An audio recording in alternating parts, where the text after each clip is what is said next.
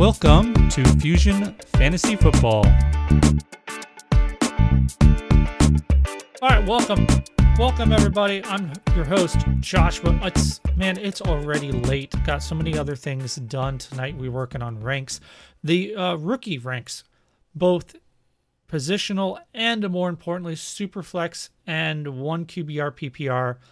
They're up. They might get some updates, but check the website fusionffb.com.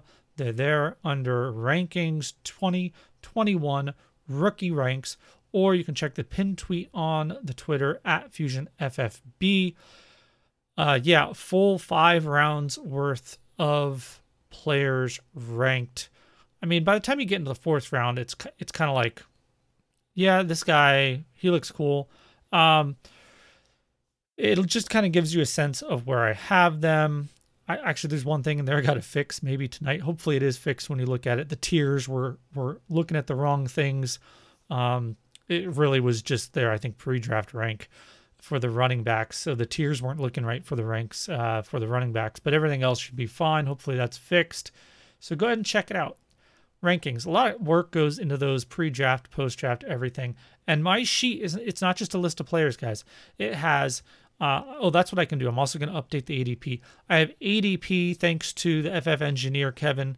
Um, he pulls a bunch of data off of MFL, uh, Superflex tight end premium drafts. So that's what that ADP is, by the way.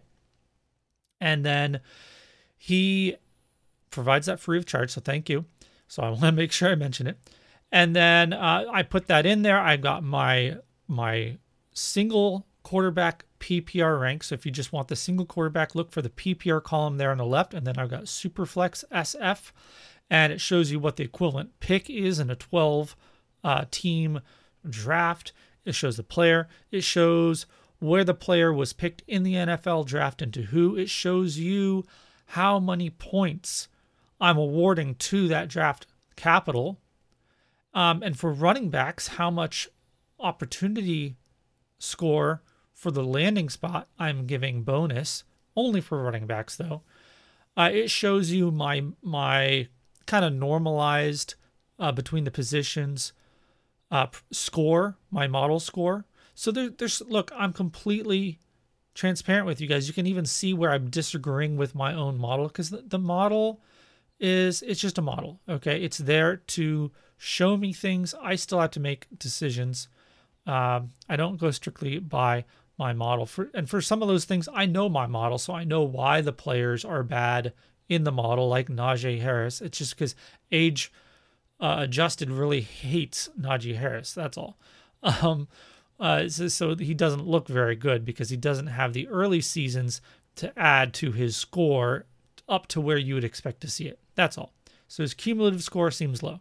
But if you just look at what he's done the last couple of years it's great. Context matters, guys. So check out those ranks. Lots of work, transparency. If you want positional ranks, um, go to the website, follow the link, go to the actual spreadsheet, make a copy up on the file, make a copy, make your own. You can sort it by just the PPR for one quarterback. You can sort it for positions. You can sort it just by my model score. You can sort it just by where they were drafted in the NFL draft. I don't care what you do with it at that point. Um, it's just the it's just the data. It doesn't have all my formulas. It doesn't have all my other stuff in my real full spreadsheet. So you don't have to worry about that. It just has what you see. Um, so go check it out, guys, please. All right. I'm not going to talk about a whole bunch of things or be very long on this one. Uh, one thing I wanted to talk about is what I've been talking about on Twitter all week. And honestly, I was talking about it two months ago end of March, I was talking about this. I was talking about how, look, the Ravens and specifically Lamar Jackson has not had a real wide receiver one. I'm sorry, he hasn't. And I said when he finally gets one, it's going to help unlock him. And in the meantime, before that happens, everyone is going to be down on him because of quote unquote passing volume. All right. And it's bad process. I'm sorry, but it is bad process. Now, how far I'm going to take that could be, it, I could go too far and it could be bad process as well. But I'm just saying it's bad process to just look at the past to project the future. Because, you know, all the best fantasy players, they all wait until the season's over to do their projections. Didn't you know that? Didn't you know? Yeah. Right. And and all the best follows, all the all the best fantasy players out there that you could follow and listen to advice and get advice from, they're all, you know, none of them are going to make any predictions that are maybe a little outside from consensus, right? Because heaven forbid they'd actually give you uh, predictions and information and takes that you can find value in and you can profit and and they could actually help their followers. No, no. Experts don't do that, right? They stick to consensus and they wait until the season's over to make projections, right? Come on. We have to project things out. We can't play fantasy football scared.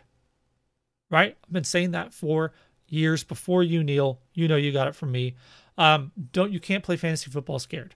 So how far are we going to take this with Rashod Bateman? Of course, we've got videos coming out, people saying Podfather talking about, and I don't know, maybe you might see a video about that. Uh, we'll see. But talking about how the the the Ravens are all their receiving issues, uh, receivers are in, have a problem, and the problem is Lamar Jackson. Well, you know what? I'm sorry, I don't buy it. And here's why I don't buy it. I don't buy that it's actually a problem because none of those people who are down on Bateman, not a single one that I have seen that I've been following, not a single one of them is down on Devonta Smith. In fact, they've moved Devonta Smith up ahead of Bateman. But here's the thing apply every single reasoning that they have for not liking Lamar Jackson. Apply every single logic and reasoning and stat to Jalen Hurts and to the Eagles and tell me that somehow it's not different. It's not. It's worse. Jalen Hurts wishes, could only hope to be Lamar Jackson. The only thing Jalen Hurts has going for him is in that in three of those four games he started last season, he was throwing a lot. Okay, so the volume appears to be there. Here's the thing I don't think it's going to be. It's not. He's rushing around just as much as Lamar Jackson. And people are saying that he's a better passer. And they're saying that because of, I think, what they saw in college. But I'm going to go off what I've seen in the NFL. And at the same stage in his career, Lamar Jackson was a better passer. He was completing more passes, he was throwing for more air yards per a pass attempt. You can you can cite that Lamar Jackson only has 1600 air yards, but how many did Jalen Hurts have over the course of a season? Not any better. 51% completion rate. Okay. If you take his four starts, I'm not counting the game where he came in halfway. Um, I'm counting four starts, which I think includes a game where he may have left early, but I, have got to do the games he started. Okay. And a lot of these stats are per an attempt stats. So it, it's the entire game is not going to it's not going to hurt him. Okay. So only 4.1 touchdown rate on his passes. That's really low, guys. That's really low. Um, because he's running the ball in for a touchdown 0.8 times per game. And he's only throwing for a touchdown 1.3 times per a game in those four games. That's not much difference. Okay, Lamar Jackson is rushing in in 0.5 just looking at 2020, 0.5, but he's throwing it for a touchdown 1.7. Do you see how much the spread is more? Lamar Jackson is actually an excellent red zone passer, 10th in red zone efficiency completion rate, I should say. He is way more efficient. And here's the thing. Uh, we we don't have any good reasons to think that as his career continues, his amount of passing will not increase and his amount of running around will decrease. That is, first of all, we have many, many, many cases of this in the NFL. I'm thinking of the McNabbs and so on, who had to start becoming more of a passer as they aged and as they just developed and matured. And also, as they finally get some weapons, because I know the excuse for Jalen Hurts is, well, he had no weapons. He didn't have anybody good. Well, he had some decent guys, half decent. Uh, Wentz made a couple of those guys look good for a few games. You guys were all buying into Travis Fulgham, right? But what what did what did Lamar Jackson? Oh well, he had Marquise Brown. Yeah, guess what? Marquise Brown's not good. I've been telling you that since he was a rookie. He's not good. All the issues we have with the Devonta Smith, right? Coming in as a prospect, being small, all that stuff, all the issues, late breakout, all that, everything that we have a problem with with Marquise Brown, um, with Devonta Smith, Marquise Brown is that, but without the crazy college production that Devonta Smith had, at least. His junior, pretty good senior season and amazing senior season production wise. Dev- uh, Marquise Brown doesn't even have that. Okay. Devonta Smith is is pretty much close to being a bust. Okay. Um, also, Lamar Jackson's completion rate is is up at 64%. And when you actually adjust for how uh, for depth, because Lamar Jackson throws deeper at a higher rate than the average quarterback. He could be up to a six, 68% if you adjust it. Now, think about a lot of these leagues, Scott Fish Bowl kind of leagues, Fusion Flex kind of leagues that have the points for completion and a negative half a point for incompletion, or I should say it's a, a sorry, a positive half a point and negative full point for the incompletion. Imagine having Jalen Hurts. You're losing points. Also, he gets sacked at a higher rate. Okay. He's also throwing touchdowns. I mean, uh, interceptions, I should say. He's throwing interceptions at a higher rate. He has more danger plays per a snap than Lamar Jackson. So you can say a lot of bad things. You can cherry pick a lot of stats to make Lamar Jackson look bad. And I'm not saying he's Tom Brady in his prime. I'm not saying that. He, as a passer, is right you know, he's right around that 15 ish range. He's very competent, and we've seen him be a highly efficient in the passing game, like I cited before. Very good red zone passer rating and completion rate. Everything that's being used against Lamar Jackson applies to Jalen Hurts. Also, they've got a new coach, a very much a little more old school conservative coach from all appearances. And do you really think that he is going to let Jalen Hurts go off like he did, which which looked good sometimes, but also was a little scary other times? Do you do you not think he's going to want have a little more control than that than Pederson did? Pederson, who knew he needed to save his his coaching career in Philly, and that hope was tied to Jalen Hurts looking good. It still didn't save him, but you could clearly he tried to let it go. And you can call that a narrative if you want. I understand. I'm fully in narrative zone right now when we're talking coaches. But here's you want more narrative? Here's here's narrative for coaches for the Ravens. Now we've got the offensive coordinator for the Ravens saying that they've got they've got stuff planned. Okay? And I've said I'm not going to use that. I'm I'm telling you up front, I, I get that this is narrative. We're talking coach speak. That means nothing. That says nothing to me. But you know what does say something to me? The fact they picked Rashod Bateman in the first, and they took Tylan Wallace in the fourth as well. Okay, so I think it's clear they saw it last year with how bad Marquise Brown was. You know what they tried doing with Marquise Brown? And he had some sex success second half of the season. They tried bringing him in, the, shortening the passes a little bit, right? So he got some more volume, but it was still bad. The areas that they were trying to get Brown to play in, Bateman excels there. And guess what? Bateman also can run deep. He's better at the contested deep passes even in college. Guys, I'm trying to tell you, Bateman, and I was saying it before the draft, if Bateman goes to the Ravens, he excels short and deep. He's the perfect stay on the field possession receiver for a Lamar Jackson. He is perfect for them. Now, I'm sure we would have loved to see him go, you know, to Kansas City and then, Tyreek Hill get traded or cut, or I, I don't know, right? And him be Mahomes guy. Of course, we would have wanted that. Of course. But, you know, that's not how it works. And we're going to get to see him develop with Lamar Jackson. Like I said, as Lamar Jackson continues to mature as a quarterback, I thought like a year ago, everyone was laughing at the people calling Lamar Jackson a running back. And what now? I see everyone back to back to slamming Lamar Jackson, calling him a running back again. He is a far better passer than a lot of people are giving him credit. And I'm not saying he's top five, but he's not bottom half either. He's not bottom half. Um, his efficiency makes up for the volume. Uh, if you project Hurt Jalen Hurts's pass attempts in those four games out, it's something like 532 pass attempts, which is a, a pretty solid amount, but it's only 272 completions, guys. That's that's it.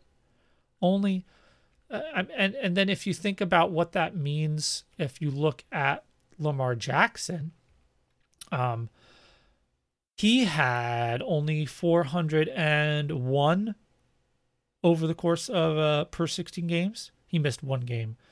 Um, 258 completions. Do do you hear the difference there? Let's do some quick math. 532 minus 401. That is a difference of 131 passes. In 131 passes, attempted passes, right? Jalen Hurts receivers only caught 14 more passes. I apologize, not 14, 18. It was 276. Okay. 18 more passes and 131 attempts. That's the difference that a 51 completion 51% completion rate to 64% makes you have to be concerned for Devonta Smith. Plus, Devonta Smith has more real competition. Reagor is is legitimate player. All right, he had his shoulder hurt. He could barely reach up to make a catch for the first half of the season. All right, I'm not saying he's going to be as good as I hoped he was going to be one day, but he's he's going to be a legitimate wide receiver too on that team. All right, they've got Goedert. They've got now Kenny Gainwell as well as Miles Sanders, both very competent receiving running backs. There's a lot of competition there for targets. Who's in Baltimore? Well, we've already talked about Marquise Brown. He's going to become a role player. By the end of the season, he's going to be a role player. And if they want to keep a big guy out there, Sammy Watkins, Miles Boykin, somebody like that, for blocking on the other side, they're going to stay on. And eventually, by then this season, it's going to be Rashod Bateman staying on on the other side as the receiver, and Brown's going to be on the bench. All right, on tw- on eleven on uh, twelve or twenty one, right? On twelve or twenty one personnel, well, there's only two wide receivers out there. By then this season, it's going to be Bateman out there. Okay, he's not he's not going to be the third guy anymore. Uh, he can actually be the one and and dominate the one. And obviously, yeah, Mark Andrews is there, but you know what? Dallas Goedert's in, in, in Philly too. I'm telling you, these are very comparable situations. And everyone's been telling you that Jalen Hurts is very comparable with Lamar Jackson already. So this shouldn't be a surprise. I'm the the I'm the people who told you Jalen Hurts was the next Lamar Jackson are now completely forgetting to apply all the bad things that that brings for Lamar Jackson to his receivers, they're forgetting to apply that to Jalen Hurts, the guy that they are the ones saying is the next Lamar Jackson. I'm sorry, I can't let it go. I'm going to bring it up. Be consistent in your application of your logic. You cannot cherry pick situations. I don't care if we don't like it. You can call me out on this when I do it. Please do by all means because sometimes it's an oversight. Absolutely. And I bet I bet that's what it is when it comes to the Eagles situation. And also, you know what? I bet people wanted to have Devonta Smith ahead of Bate, uh, Bateman in their pre-draft. They just couldn't find an excuse. I almost guarantee you, most of these people really wanted to rank Smith ahead of Bateman already, but they couldn't find the excuse.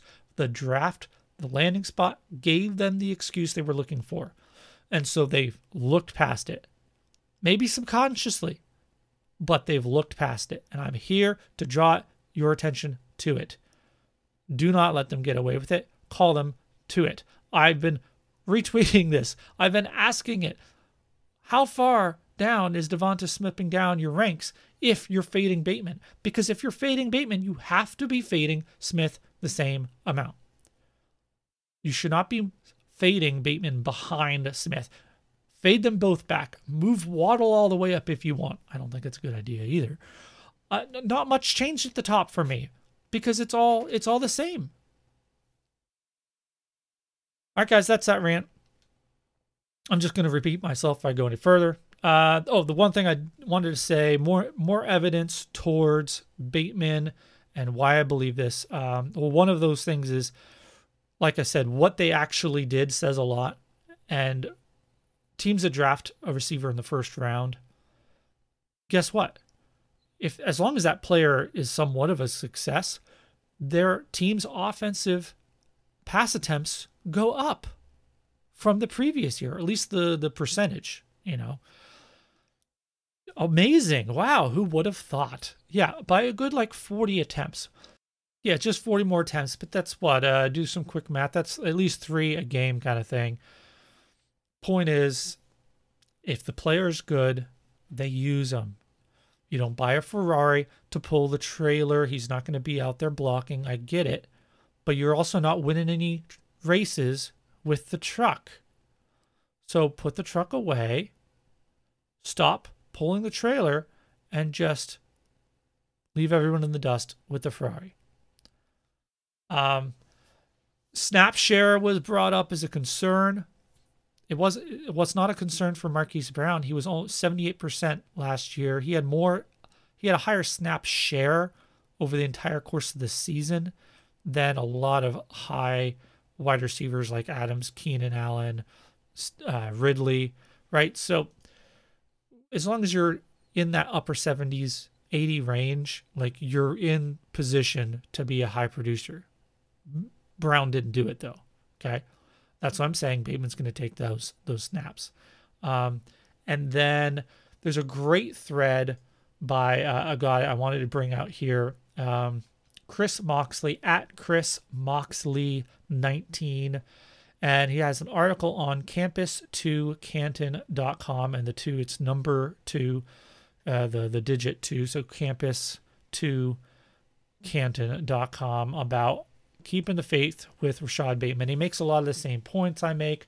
If you want to read something instead of listening to me, reference something, um, just believe that I'm not the only crazy person out there, kind of thing. Go ahead and check that out. All right, guys, uh, I'm to cut this short. I got to get going. Uh, keep an eye out for, I don't know. Yeah, I think I'm to do it. I'm to put out a little bit of a, a video, and, and probably if you're listening to this, maybe you already saw it.